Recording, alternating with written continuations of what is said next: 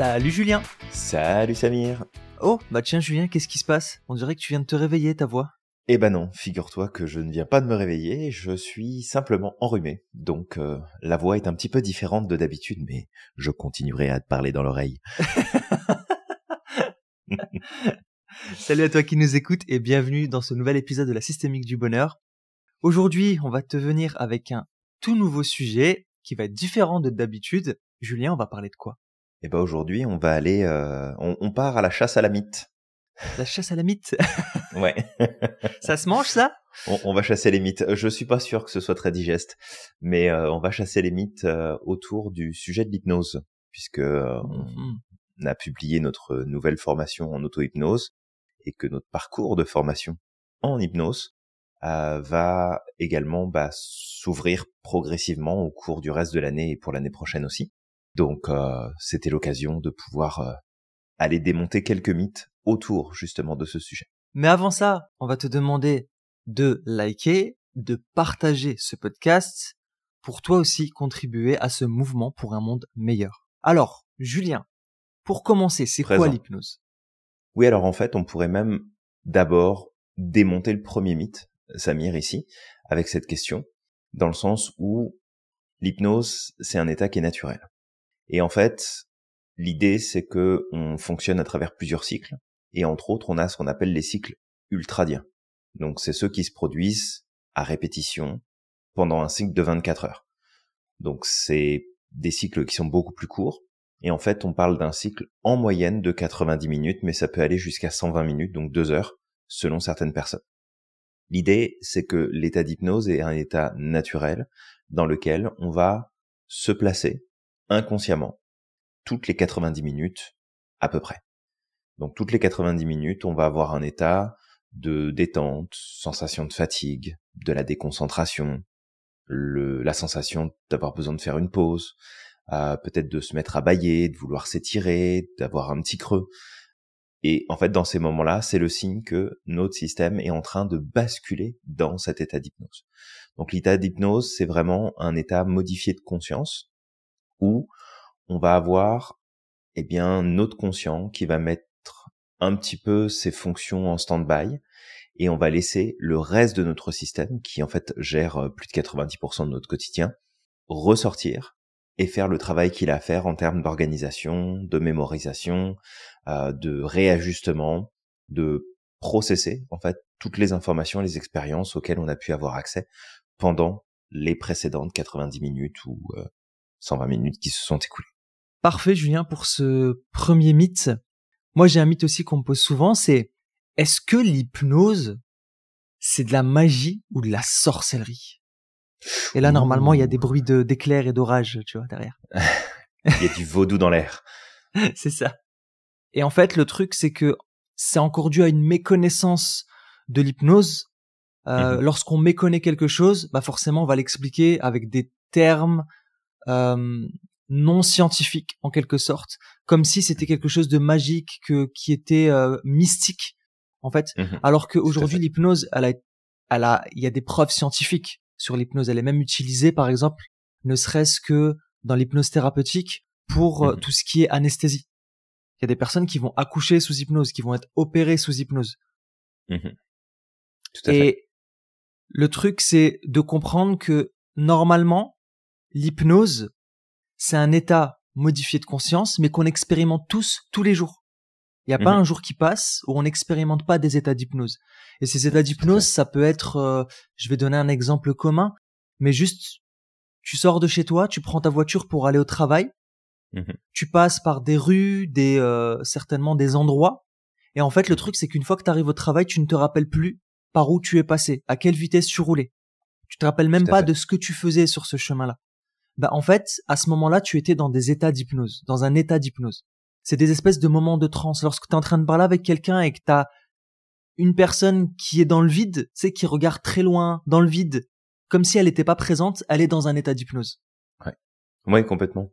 Et c'est vrai que ce côté euh, magique et surnaturel qui est souvent associé finalement à l'hypnose, c'est aussi beaucoup lié euh, finalement aux histoires, aux médias, aux films, au cinéma, comment en fait l'hypnose a été détournée et utilisée pour jouer avec euh, l'imaginaire collectif et créer cette impression que c'est une dynamique qui est vraiment surnaturelle et que juste une poignée de personnes sont en mesure de pouvoir provoquer et utiliser justement ça, alors qu'en fait n'importe qui peut apprendre à faire de l'hypnose et n'importe qui, presque en tout cas, peut vivre justement le processus d'hypnose euh, guidé soit par soi-même en auto-hypnose ou avec l'aide de quelqu'un. Mais l'hypnose, elle date pas d'hier. Hein. L'hypnose, on retrouve des traces jusqu'à 4000 ans avant notre ère.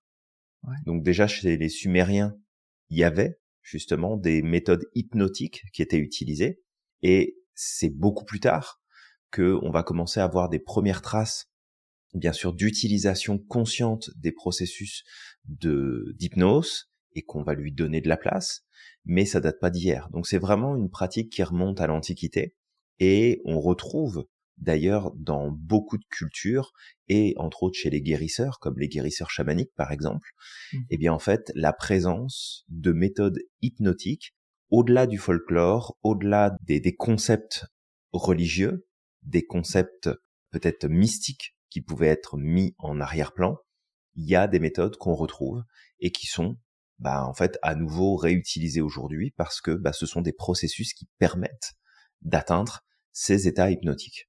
Après, il y a aussi beaucoup le côté euh, spectacle. On va penser particulièrement à Mesmer, euh, qui euh, organise en tout cas en, en francophonie des spectacles autour de l'hypnose. On appelle ça de l'hypnose de spectacle et que quand on regarde de l'extérieur, on peut se dire mais euh, c'est euh, alors soit c'est faux, ce qui n'est pas le cas, soit euh, soit effectivement bah le gars il a un pouvoir magique et puis il prend le pouvoir en fait sur les autres alors que pas du tout. Ouais, exactement. Ouais. Justement Julien, tu es en train de parler de Mesmer. Mmh Qu'est-ce que tu peux nous en dire de ça? Parce que ça, c'est un, un, des grands mythes aussi de l'hypnose. Le fait que si tu veux, tu peux faire euh, cacter quelqu'un, euh, tu peux le transformer en chien euh, à n'importe quel moment, juste en, le mettant dans un état d'hypnose à n'importe quel moment. Alors déjà sur le nom Mesmer, je pense que c'est un bon coup, un bon coup marketing. Ouais. Dans le sens où Mesmer, au départ, c'est Franz Anton Mesmer. C'est dans les mmh années, la fin des années 1700 donc aux alentours des 1760, 80, je pense, par là, euh, où finalement il mettait en avant ce qu'on appelle le magnétisme animal.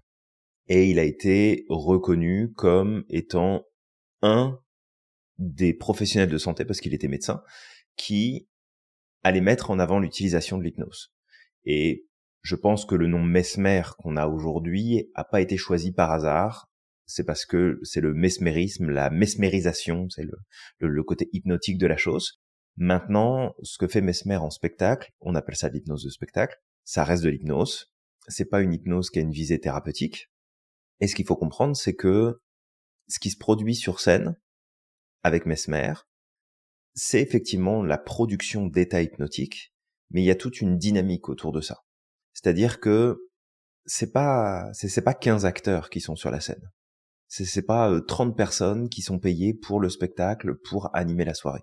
Pas du tout. C'est des spectateurs comme toi et moi qui vont être en fait sélectionnés selon certains critères. Et d'ailleurs, il est pas rare que certaines personnes soient invitées sur la scène et ne réagissant pas comme ce qui est attendu, soient renvoyées directement à leur place pour que le spectacle continue. Mais il y a tout un tas de critères que Mesmer utilise avant de monter sur scène pour soit préparer les personnes quand il les rencontre avant le spectacle, parce que Mesmer rencontre beaucoup les personnes qui viennent à son spectacle avant que le spectacle ne commence. Donc il passe dans la foule, il va serrer des mains, il, va rencontrer quelques personnes et il pose en fait des encres en amont pour pouvoir les réutiliser pendant le spectacle. Ensuite, les personnes que l'on peut voir parfois entrer dans un état d'hypnose de manière quasi instantanée, mais en fait, il y a que deux solutions possibles. Soit la personne a déjà, en fait, été marquée, entre guillemets, par un process d'hypnose, et il y a un ancrage qui est fait, et Mesmer ne fait que redéclencher l'ancrage, et du coup, ça enclenche automatiquement le passage en état d'hypnose. Soit la personne fait partie des 8% de la population qui sont en hypersensibilité sur les inductions hypnotiques et qui fait que ils basculent quasiment instantanément dans un état d'hypnose. Ça n'est pas valide pour tout le monde. Tout le monde ne va pas vivre effectivement l'expérience de Mesmer. Mais bien garder en tête que ça n'est pas trafiqué, ce n'est pas euh, mensonger, c'est simplement qu'il y a plein de facteurs qui rentrent en jeu. Et le fait qu'on soit dans une salle de spectacle, qu'on soit devant d'autres personnes, euh, qu'on soit aussi en train de vivre une expérience de groupe où plein d'autres personnes nous montrent qu'elles sont en train de rentrer en état d'hypnose, tout ça, ça peut conditionner le fait que nous-mêmes, une fois qu'on est dans le process, on entre plus rapidement dans le process. Donc il y a une espèce de d'effet de groupe, d'effet de masse qui se produit dans l'expérience. Maintenant, sur le point que tu donnes, sur le fait de se mettre à faire la poule, euh, de se mettre à chanter, de se mettre à oublier de euh, son prénom ou un nombre ou peu importe, ou de rester coincé sur une chaise. En fait, tout ça, c'est des phénomènes qui sont dits hypnotiques, qui vont être plus ou moins forts selon les personnes et selon le temps aussi qu'on va passer à créer ces phénomènes-là. Mais ça n'est en aucun cas le signe que quelqu'un va prendre le contrôle total de ton esprit et de ton mode de fonctionnement. C'est-à-dire que cette peur qu'il y a de, perdre le contrôle ou de révéler des secrets qu'on n'a pas envie de révéler, en fait, ça ne, ça ne va pas se produire. Parce qu'il y a des filtres dans notre inconscient. Il va pas faire tout et n'importe quoi. Le ridicule ne tue pas. Il y a tout un travail, en fait, d'acceptation en amont. C'est est-ce que vous acceptez de jouer le jeu? Est-ce que vous acceptez de ceci, de cela, de machin, de trucs? Donc on prépare le terrain pour pouvoir produire ce genre d'effet euh, qui a pour but d'amuser la galerie. Mais ça pourrait pas se produire comme ça demain en claquant des doigts dans la rue en disant à quelqu'un bah écoute à partir de maintenant tu vas te prendre pour une poule. Alors il n'y a pas de danger à se prendre pour une poule en tant que tel, mais il va y avoir aussi un besoin d'obtenir une acceptation profonde de la personne, de jouer justement ce jeu-là et d'entrer dans le process qui va justement faciliter l'apparition de ces phénomènes hypnotiques. Ouais, exactement. Parfait, Julien. Beaucoup de personnes font cette confusion avec l'hypnose de spectacle, alors que c'est totalement différent. En plus, on n'a pas qu'une forme d'hypnose, il y a énormément de formes d'hypnose. Celle qu'on va utiliser principalement à l'Institut, c'est l'hypnose ericksonienne. Oui, et l'hypnose moderne aussi. On a ces deux approches-là. Ouais. Un autre mythe de l'hypnose, c'est le fait que euh, l'hypnose est une forme de perte de conscience. Et ça aussi, c'est un mythe. C'est pas vrai. La personne ne perd pas complètement conscience c'est le mythe de la personne qui commence à s'endormir, qui est plus là, encore une fois, par l'hypnose de spectacle, ça nous vient de l'hypnose de spectacle, et pas véridique. Il y a des personnes qui sont en état d'hypnose et qui sont totalement conscientes, qui peuvent répondre même aux questions. Par exemple. Je me rappelle, j'avais expérimenté l'hypnose une fois pour une problématique. Je pensais exactement la même chose. Je pensais que j'allais m'endormir, que j'allais pas être conscient. Et en fait, euh, j'ai été présent toute la séance. Mmh et encore une fois, après, ça dépend. Il y a des personnes qui vont réagir différemment. Il y a des personnes qui vont être totalement conscients. Il y a des personnes qui peuvent s'endormir pendant une séance d'hypnose, tout comme on peut s'endormir dans une séance de sophrologie. Mais là, c'est parce que justement, on amène à un autre état, à un autre état de conscience. Et parfois, bah, on est vu qu'on est à la limite du sommeil. Il y a des personnes qui peuvent tomber dans le sommeil. Mais sinon, la personne reste consciente et il faut savoir qu'elle a la capacité, si elle le souhaite, de sortir de l'état d'hypnose à n'importe quel moment. Oui, complètement. Et en fait, comme il y a plusieurs niveaux de profondeur de l'hypnose, en fait, il va y avoir des phénomènes hypnotiques qui vont varier euh, d'une situation à une autre. Alors, pensez qu'on a besoin d'être très, très, très hypnotisé, donc en profondeur dans les niveaux les plus profonds pour agir efficacement, euh, c'est une erreur en fait de penser. C'est juste qu'on va pas avoir les mêmes effets qui vont se produire. Ça va pas être les mêmes sujets. Peut-être qu'on va travailler. Mais ce qui peut éventuellement se produire et donner en fait l'impression à la personne au final de ne pas être là, de pas être présente, c'est les phénomènes d'amnésie suite à un processus hypnotique. Ça, ça peut se produire en général de deux manières.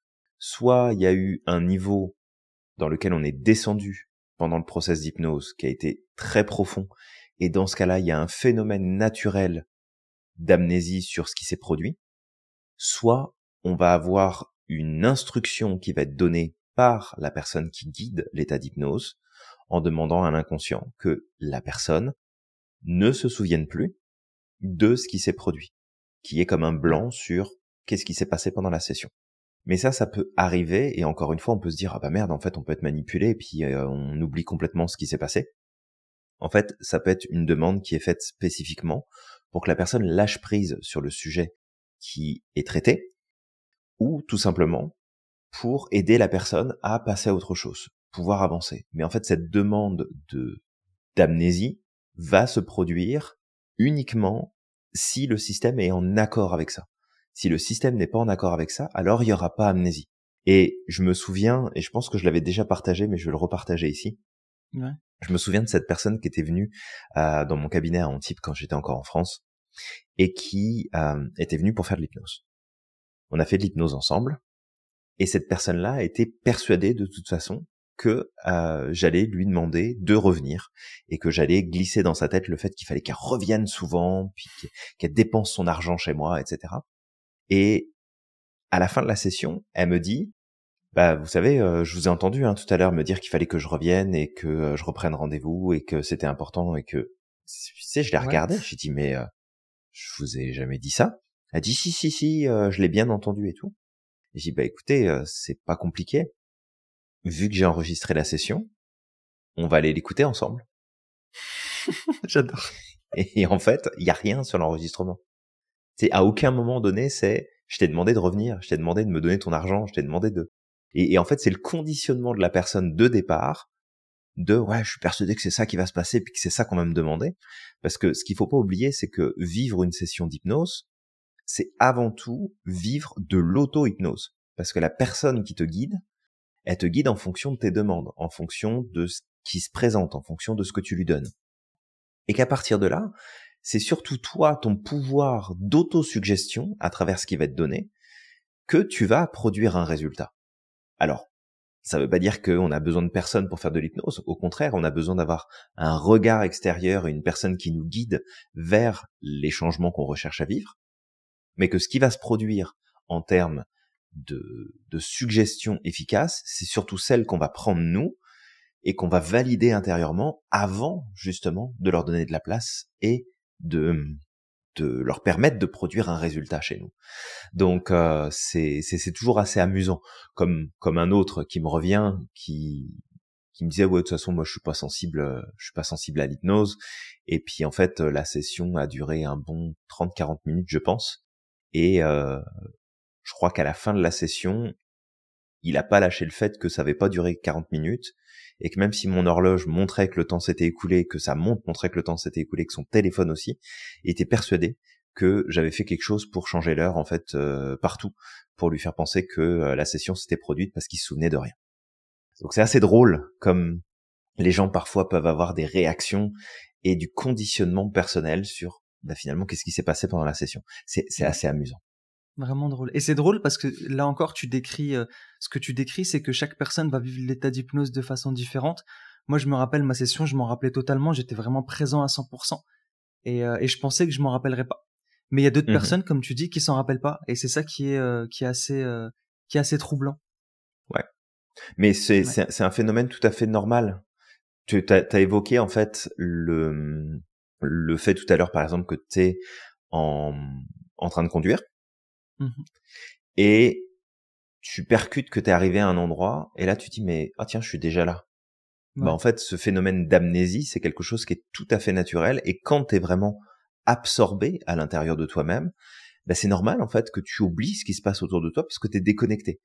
Alors ça veut pas dire que tu n'es plus vigilant ou vigilante, parce qu'en vrai, tu as une hyper-vigilance qui se produit en état d'hypnose. Donc tout ce qui va être demandé et proposé va être filtré comme c'est acceptable ou non acceptable par ton système. Fait que tu peux pas forcer quelqu'un à faire quelque chose qu'il ne veut pas faire en état d'hypnose. Ça ne fonctionne pas. Après, là où on peut euh, peut-être mettre un, une parenthèse là-dessus, c'est si jamais tu as très peu confiance en toi, très peu d'estime, que tu t'en remets beaucoup à un cadre externe, que tu as des process de soumission finalement aux personnes qui t'entourent, bah oui, l'utilisation de l'hypnose va faciliter ton niveau d'acceptation de demande, mais que tu aurais accepté de toute façon en dehors de l'état d'hypnose. Fait que oui, malheureusement, on peut manipuler des gens avec plus de facilité à travers l'hypnose, mais c'est parce que ce sont des gens qui sont déjà manipulables en dehors des process d'hypnose dans le quotidien. Donc c'est pas un truc qui va se déclencher où on va te dire OK, en fait, je te manipule parce que j'utilise l'hypnose. C'est c'est c'est une erreur en fait de penser ça et ça empêche probablement plein de personnes d'envisager d'utiliser cet outil qui peut être tout à fait pertinent pour être accompagné sur des sujets parce que il y a cette crainte de ouais mais je vais être manipulé. Ouais, mais c'est ce que tu fais tous les jours tout seul. Et à un moment donné. Euh... Exact. On en a déjà parlé, Julien, combien de fois que euh, sais les personnes qui ont peur d'être manipulées à l'extérieur s'auto-manipulent tous les jours. Il y a tous les jours, il y a le système qui nous manipule, qui nous euh, parce parce qu'on a plein de biais cognitifs comme ça qui viennent et qui font en fait qu'on fait pas mal de raccourcis, euh, qu'on va avoir des comportements totalement inconscients. Mmh donc euh, donc clairement, ouais, on s'auto-manipule déjà beaucoup. Il y avait euh, il y avait un autre mythe aussi, Julien, et celui-là j'y croyais quand j'étais plus jeune c'était mmh. qu'on pouvait rester bloqué en état d'hypnose. Alors je me rappelle, il y avait une session d'hypnose sur internet et je me suis dit ah ça doit être intéressant de le tester. Et en fait je l'avais pas testé à cette époque-là, j'étais j'étais assez jeune parce que je me disais mais imagine qu'il y a un problème de connexion et que je reste bloqué en état d'hypnose toute ma vie. Ouais. Ouais, effectivement, Samir, il y a ce point-là. Alors, c'est, c'est assez amusant, mais il y a cette crainte qui est quand même généralisée de, ouais, mais moi, je veux pas rester coincé. En fait, c'est impossible que tu restes coincé. C'est impossible pour la simple et bonne raison qu'à partir du moment où il n'y a plus d'instructions qui sont données, bah ton esprit va simplement se reconnecter petit à petit à l'instant présent. Chez certaines personnes, ça va être très rapide, d'autres ça va prendre un peu plus de temps. Et le facteur qui pourrait faire que tu restes plus longtemps que prévu dans cet état, en fait, c'est ton niveau de fatigue. Fait que si t'es fatigué et que, en fait, naturellement tu glisses vers le sommeil, t'es pas resté coincé en état d'hypnose. Ce qui peut faire qu'une personne, par contre, va avoir tendance à vouloir rester plus longtemps en état d'hypnose, et on va retrouver ça chez des personnes qui ont en fait des difficultés dans leur quotidien, qui ont euh, des difficultés émotionnelles, des traumas peut-être qui prennent beaucoup de place, et qui trouvent un confort et une sécurité profonde dans l'état d'hypnose, et qui ont une partie d'eux-mêmes qui refusent de vouloir revenir à la réalité présente, au, au moment présent connecté pleinement, parce que il y a une crainte que ce soit moins confortable. Mais même là, au pire, tu laisses la personne se débrouiller toute seule et elle va finir par revenir toute seule. Il n'y a pas de, on, on reste pas coincé en état d'hypnose. Ça n'existe pas. Mmh. C'est, c'est, c'est un mythe. Ça, ça n'arrive pas. Ça, ça peut durer longtemps, oui, mais on reste pas coincé. Il y a aussi un mythe qui revenait souvent. Alors, c'est un mythe qui ne s'applique pas qu'à l'hypnose. Ça vient mmh aussi avec les, les, TCC, avec le coaching, etc. Des personnes qui disent oui, mais de toute manière, les résultats sont pas définitifs euh, et en fait, ça dure pas longtemps. Et en fait, il faut savoir que l'hypnose est un outil qui est ultra puissant, qui mmh peut tout aussi aider pour des problèmes mineurs que des problèmes majeurs. C'est même utilisé, par exemple, dans tout ce qui est en rapport avec les dépendances des dépendances où on peut prendre énormément de temps pour en sortir. Donc c'est utilisé aussi dans l'arrêt du tabac, etc., etc. Mais l'hypnose, encore une fois, ça dépend des cas. C'est-à-dire que pour certaines personnes, ça peut demander de refaire une deuxième, une troisième séance si besoin pour pouvoir définitivement créer un changement. Mmh Mais ça peut aussi avoir un effet à long terme je dis encore une fois à long terme parce qu'il faut que la personne soit impliquée. Si la personne n'est pas impliquée, au bout d'un moment, faut pas abuser. Ça me rappelle ce fameux. C'était un exemple. Je sais plus qui me l'avait donné. Est-ce que c'était un étudiant ou est-ce que c'était toi, Julien? La personne mhm. qui vient pour euh, faire un arrêt du tabac, qui finit sa séance d'hypnose et qui se grille une cigarette juste en face et qui dit oh mais de toute façon, vous savez, moi ça va pas fonctionner avec moi. Ouais, c'était une de mes euh, une de mes clientes. Oh ouais, c'était une de mes clientes qui était euh, qui était venue. En fait, c'est sa fille qui l'avait envoyée parce que euh, cette femme-là avait euh, des des problèmes de santé et son médecin lui avait dit écoutez, il faut vraiment que vous arrêtiez de fumer parce que vous n'êtes pas en bonne voie et c'est vraiment important. Donc elle m'avait contacté en me disant bah voilà ma mère est dans cette situation-là, ça serait bien que vous la voyiez parce que je je, je la connaissais déjà sa fille. Mmh. Et j'ai dit bah écoutez euh, si vous voulez je peux rencontrer votre maman mais faut quand même qu'elle soit demandeuse parce que si ça vient juste de vous et qu'elle le fait pour vous faire plaisir il y a peu de chances que ça fonctionne et je me souviens de cette personne écoute ça ça m'a marqué hein. Euh, elle est arrivée je pense que j'ai un agent de la Gestapo qui est rentré dans mon dans mon cabinet à ce moment-là Sérieux? Euh, Parce qu'elle m'a bombardé de questions. Donc euh, j'ai dit ok, bah écoutez, je vais vous répondre. Puis à un moment donné, je, je l'ai regardé, j'ai dit mais euh, ok, vous êtes là pour euh, faire un contrôle de mon activité ou vous êtes là pour qu'on s'occupe de votre situation et que je vous accompagne justement à avoir les résultats que vous souhaitez? Ouais ouais, euh, machin et tout. Et puis elle me dit bah de toute façon, moi j'y crois pas, ça fonctionnera pas, etc etc. Je dis bah écoutez, si vraiment vous n'êtes pas engagé dans ce process-là, je peux comprendre. On s'arrête là, vous repartez, merci, bonsoir, et puis on passe à autre chose. Quoi. Elle me dit non non, bah maintenant que je suis là, euh, je vais faire, euh, je vais faire la session et tout, mais bon. Donc je lui donne toutes les explications, j'essaie d'être le plus clair possible euh, sur justement ce qui va se passer, pourquoi est-ce que ça va fonctionner, sur quoi on va jouer comme facteur. Et puis je lui ai dit bah écoutez, de toute façon moi le deal est très simple, on fait la session aujourd'hui, puis on se reverra autant de fois que c'est nécessaire par la suite, en soutien du process de changement. Mais si on fait les choses correctement aujourd'hui, bah, normalement vous êtes tranquille et on peut passer à autre chose. Donc on fait la session, etc. Et euh, la session bah, se passe quand même très bien. Et à la fin de la session, je lui dis bah voilà, euh, vous m'avez évoqué tout à l'heure que euh, très régulièrement, quand vous êtes euh, en rendez-vous, que vous êtes installé depuis un certain temps, je pense que c'est au bout de 45 minutes, une heure en moyenne, elle me disait bah j'ai besoin de me lever pour aller fumer une clope. Mmh et là je lui dis écoutez, ça fait à peu près une heure et demie qu'on est ensemble depuis le début du rendez-vous. Est-ce que euh, là tout de suite vous avez envie de fumer? Puis elle cherche et elle me dit bah non, non c'est vrai là j'ai pas envie. Et puis euh, elle me dit bah c'est marrant parce que habituellement j'ai une sensation particulière dont on avait discuté hein, en amont. Je dis bah écoutez, est-ce que cette sensation, vous la repérez quelque part ou elle est possiblement absente et ça serait un signe intéressant qu'il y a quelque chose qui est en train de se passer pour vous? Elle me dit bah non, j'ai pas la sensation, c'est vraiment étrange, etc.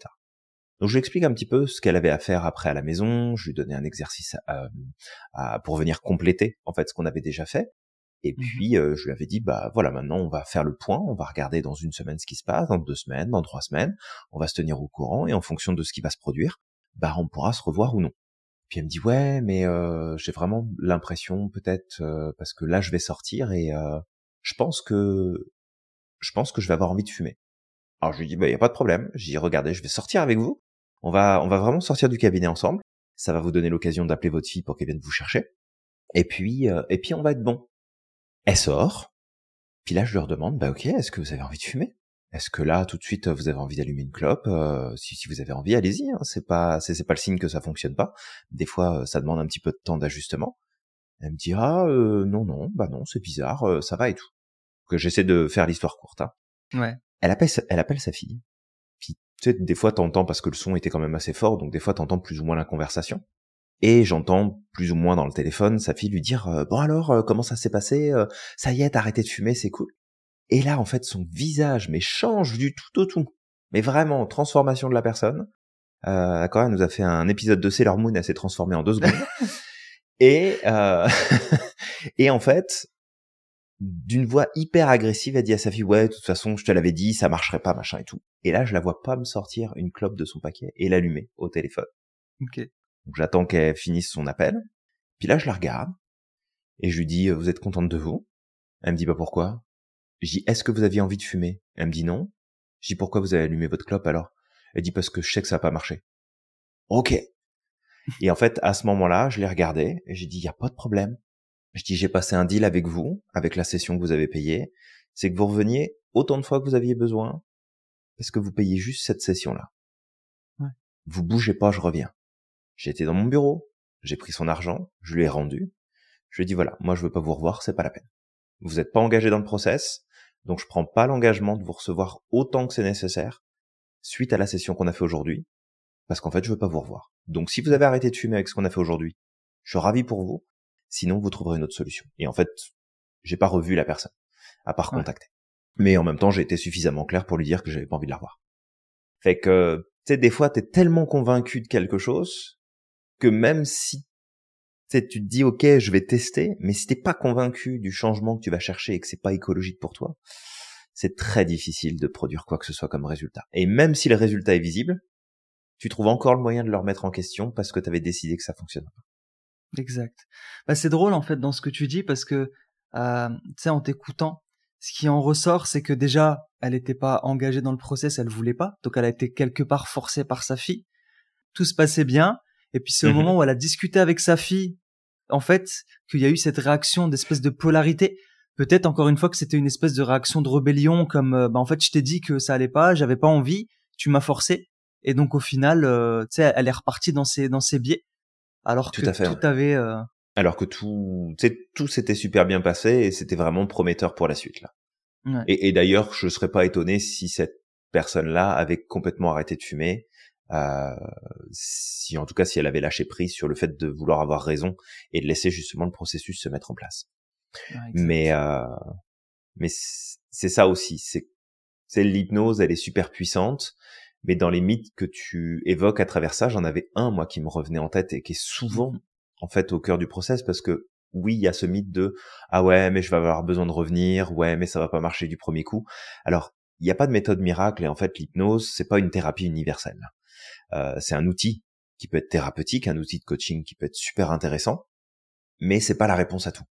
Ça peut être mmh. un soutien, ça peut être un complément, ça peut être la technique qui va amener une différence.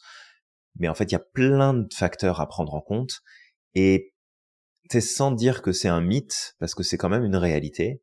Tout ce qui est thérapie cognitivo-comportementale et entre autres l'hypnose, thérapie brève, etc., on observe très régulièrement un besoin de revenir travailler sur le sujet qui a déjà été traité plusieurs mmh. mois, voire plusieurs années après. Et ça, c'est parce que dans l'approche, et c'est pour ça que nous, on met vraiment l'accent sur l'approche de la systémique, mais dans l'approche, si jamais on s'intéresse au comportement qu'on va changer, à la situation qu'on veut faire évoluer sans tenir compte des autres facteurs qui sont en jeu, donc de miser en fait sur un accompagnement très court terme pour des résultats rapides, oui, il va y en avoir, mais très souvent, soit il y a un transfert de symptômes, c'est-à-dire que les symptômes se présentent sous une autre forme plus tard, ou alors il y a un retour des symptômes traités à travers l'hypnose qui oblige à refaire un exercice, à refaire un accompagnement sur la même thématique. Mais ça, c'est propre à, l'individu. Le, le fait qu'on tend à revenir à nos processus euh, antérieurs, malgré les changements qui peuvent être pertinents, parce que c'est notre système qui travaille dans ce sens-là, et d'où l'importance de l'approche de la systémique, parce qu'elle vient couvrir plus en profondeur et plus en détail euh, les éléments, et donc jouer sur les piliers qui pourraient, à l'avenir, ramener la problématique à nouveau, malgré l'utilisation d'outils aussi puissants que l'hypnose. du coup, effectivement, euh, ce que ce que ce qui me vient à l'esprit, c'est que l'utilisation de l'hypnèse, l'utilisation de Bonjour, enchanté. Moi c'est hypnèse. l'utilisation de l'hypnose en complément de la systémique peut aider à ce moment-là à créer des changements durables. Mais si euh, justement on ne s'intéresse pas à la cause, ben comme tu dis Julien, ça va être biaisé Mmh. Et ça me rappelle ne serait-ce que, tu sais, on, on, est en train de parler, on parlait de la cigarette. Si, en fait, la personne, si on ne s'intéresse pas à la cause qui se cache derrière le fait que la personne est en train de fumer, comme tu dis, ça va faire un transfert. C'est-à-dire que la personne, elle va peut-être arrêter de fumer, mais elle va peut-être développer aussi d'autres addictions à côté. Peut-être. Ouais, c'est pas impossible. Hein. ouais. C'est ça. Ouais. Son addiction va se transférer ailleurs, peut-être dans la nourriture, peut-être dans autre chose. Ouais, complètement. Et, le truc, c'est que c'est souvent ça aussi, le, je dirais, une, des problématiques majeures, c'est que lorsqu'on apprend un métier comme l'hypnose, ou la PNL, ou la sophro, ou d'autres approches, on est très orienté technique, parce qu'en même temps, c'est ce qui se vend, les gens veulent de la technique, donc on leur apprend à faire de la technique. Mais le problème, c'est que on, on, nous vend entre guillemets, alors nous aussi on vend de la technique, hein, il n'y a pas de problème avec ça, mais on met aussi la condition derrière de regarde, tu as plein d'outils, tu as plein de techniques que tu peux utiliser. Oui, pour par exemple l'arrêt de la clope, bah tu as plein de façons de procéder. Tu as euh, déclenché le dégoût, tu as déclenché le désintérêt, tu as déclenché euh, en fait un sentiment positif justement d'éviter d'être en contact avec la clope. Il y, a plein de choses par lesquelles tu peux passer.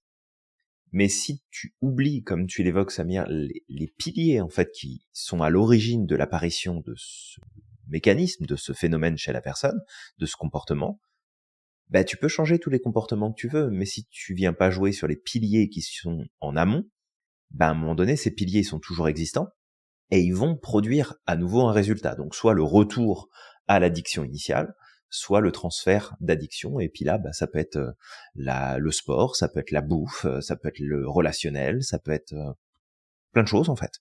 Mmh ouais, exactement. Alors après, dans les autres mythes, Samir, on va avoir le mythe de l'hypnose est dangereuse.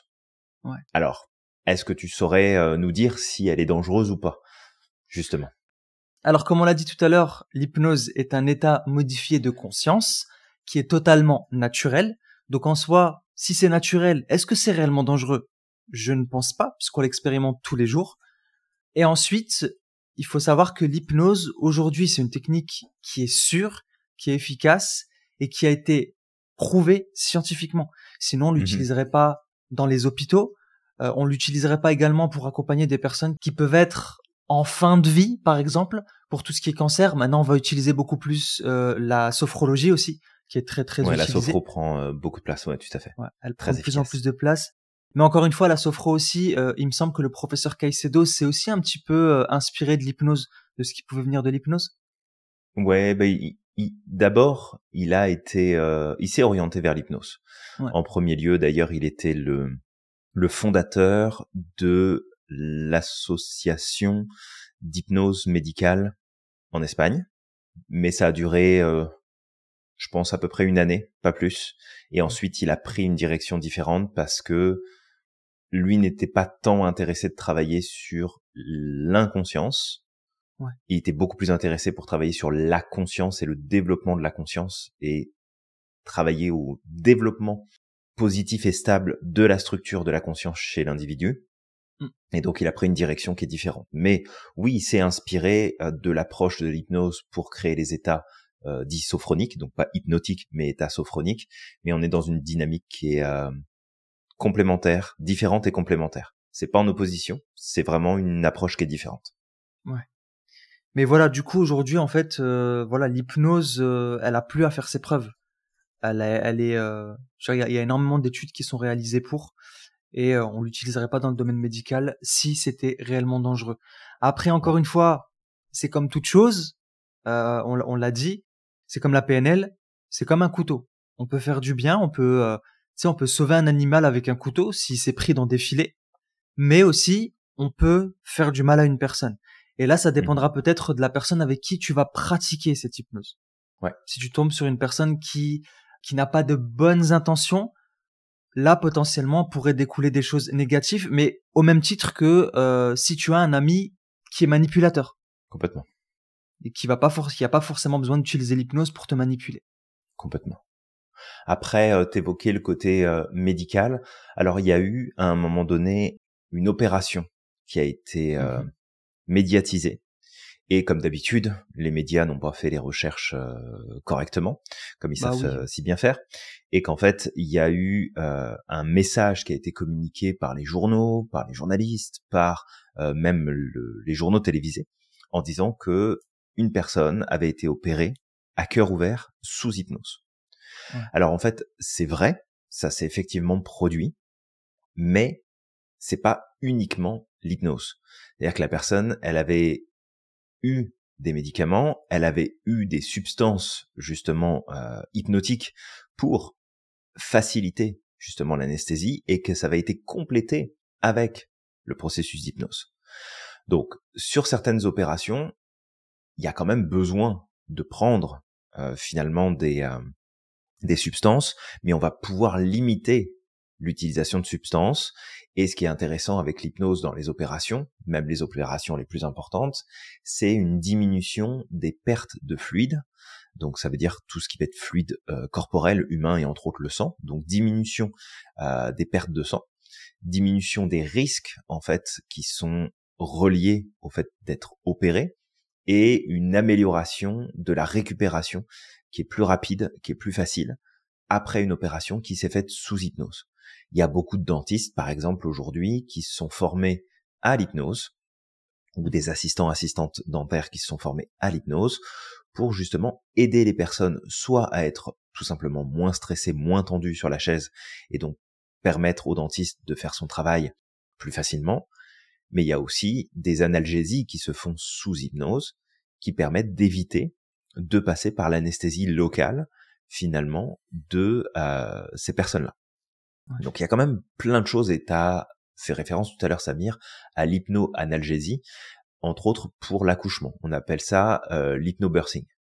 Donc on peut justement amener cette gestion de la douleur, cette anesthésie locale, on peut amener des états différents d'habitude qui facilitent euh, finalement le, les interventions médicales. Mais encore une fois, on part pas dans les extrêmes.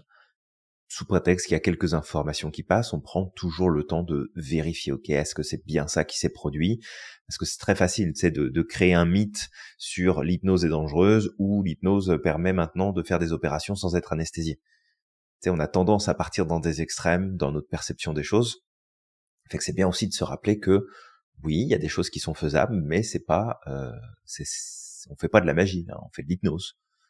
On, provoque un état de conscience modifié qui est préexistant, mais on le fait volontairement en lien avec d'autres phénomènes pour amener un résultat particulier. Et il y avait un autre mythe qui était que seules les personnes faibles d'esprit pouvaient être hypnotisables. Est-ce que c'est vrai? Alors en fait non, c'est pas vrai. Euh, il y a ce mythe qui nous fait croire que les personnes qui sont plus crédules, qui sont plus influençables, euh, vont être euh, plus facilement hypnotisées. Et en fait, c'est tout l'inverse.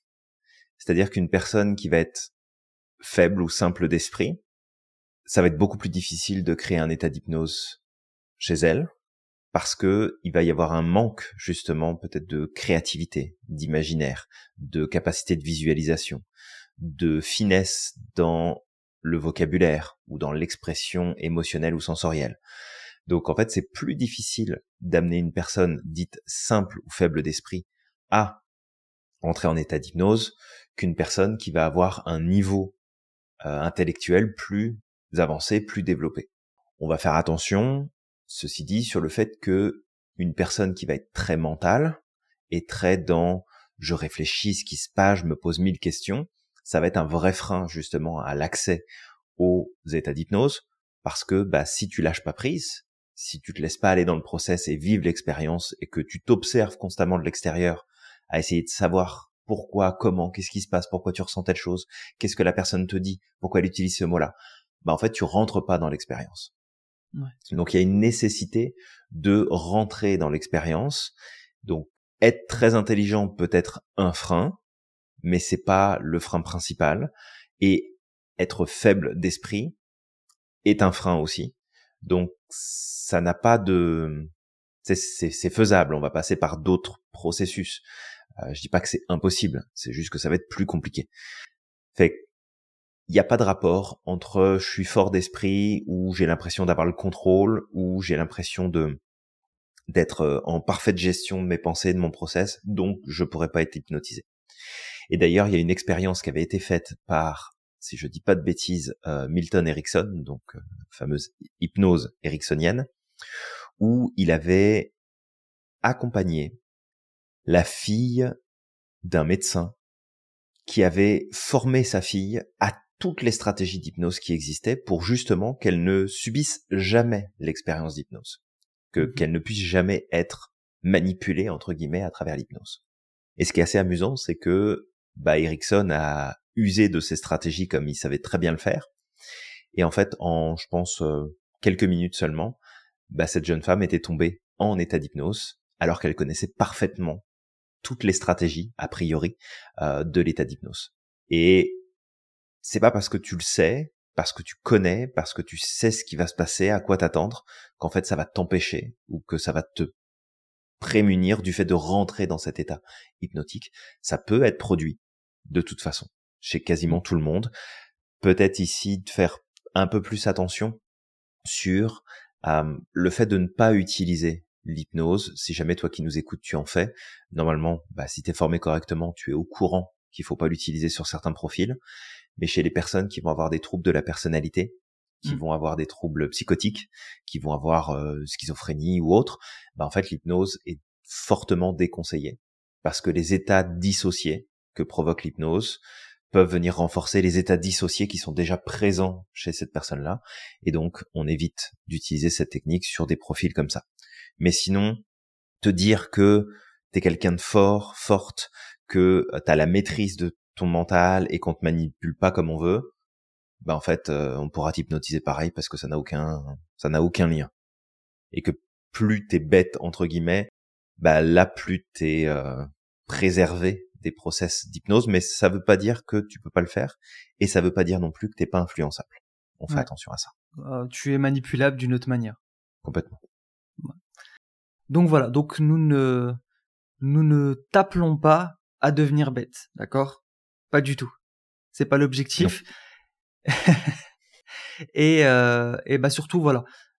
Pour refaire un petit Ou alors tu nous notes tes numéros de carte bancaire en commentaire. Ah ouais, mais tu vois, regarde, si les hypnothérapeutes étaient tous des escrocs, mais ce serait tellement facile. Ah bah ils auraient tous fait fortune. Bah ah, bien bah, sûr. Bah bien sûr. ils auraient tous une Ferrari, une villa à Monaco. Euh... Ouais. C'est ça. On, on, leur, on leur dira pas qu'on a tous une Lamborghini euh, cachée quelque part, d'accord? Non, non, non, faut pas le dire. Non, faut pas le dire. Chut. Toi qui nous écoutes, on vient de démonter plusieurs mythes de l'hypnose. Si tu as des questions sur le sujet, n'hésite pas à nous envoyer un petit message ou à laisser un commentaire. On se fera un plaisir de te répondre. Et puis, euh, Julien, comment faire justement pour euh, sortir de tous ces mythes, pour démystifier tout ça? La meilleure manière, c'est quoi? C'est la connaissance, il me semble. Eh ben, la meilleure manière, c'est ça. Il y, a deux solutions. C'est soit de te faire accompagner par un ou une professionnelle de l'hypnose, et si jamais tu as besoin, tu nous envoies un message parce que bah on a les personnes pour pouvoir t'accompagner sur les sujets qui t'intéressent, mmh ou alors tout simplement de te former.